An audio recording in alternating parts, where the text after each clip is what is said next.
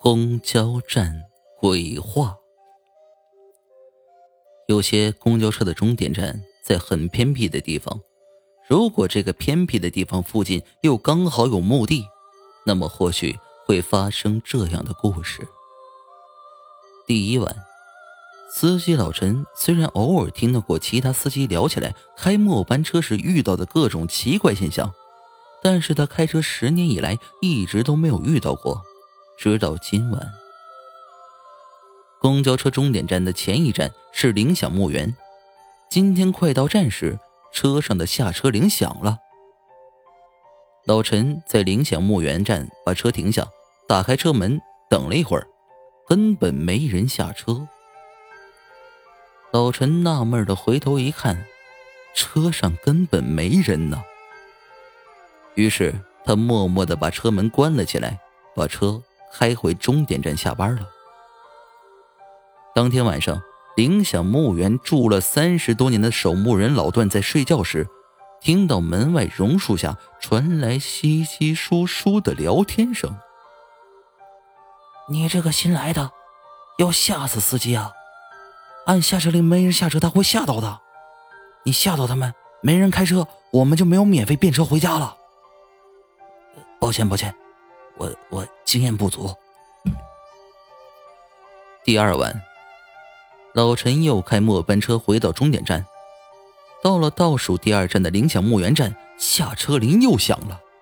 老陈心里一惊，但是接着车子后方传来一个声音：“对对对不起，我我摁错了。”于是老陈直接把车子开回终点站。但是到终点站之后，回头一看，车上早就没人了。当天晚上，守墓人老段睡觉时，听到门外楼下传来稀稀疏疏的聊天声。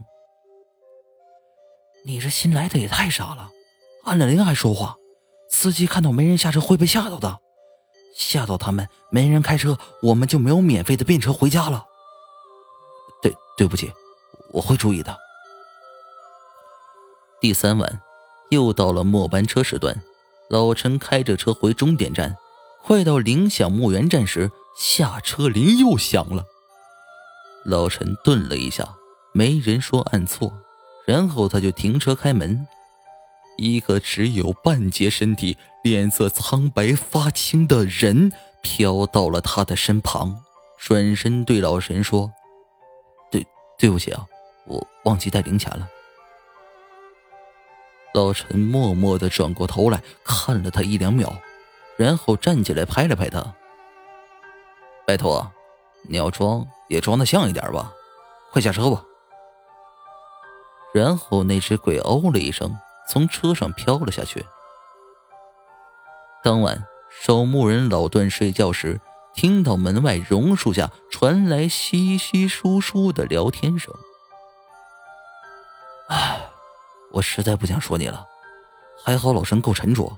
如果新人早被你吓死了，怎么也得变成一个正常人吧？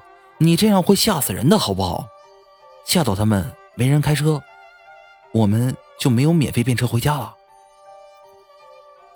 对不起，对不起，我我我知错了。第四晚，老陈照例开着末班车回终点站，经过铃响墓园时，下车铃又响了。老陈停车，接着，一个看起来很正常，但长得和昨晚那只鬼很像的人走到车门前，然后开始掏零钱。不用了，你快下去吧。那那怎么好意思呢？哎，你快下去吧。可是你还没开门呢，大哥，你是鬼，还用我开门？这只鬼听完，默默的飘走了。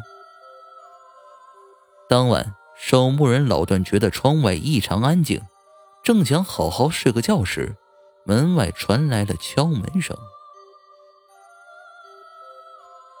对，对不起，段先生，我我被排挤了，没地方住，可以跟你住一下吗？大厅旁边有个酱菜缸，我洗干净了没用。你先去里面反省两三天再出来吧。明天我帮你去跟王大和李二说说看。呃，好好的，谢谢。你果然是个好人。那你能帮我开门吗？你这种要毕刚思过的新鬼我见多了，大门早就不贴门神了。你自己飘进来吧。之后，老段开车就再也没遇到过怪事了。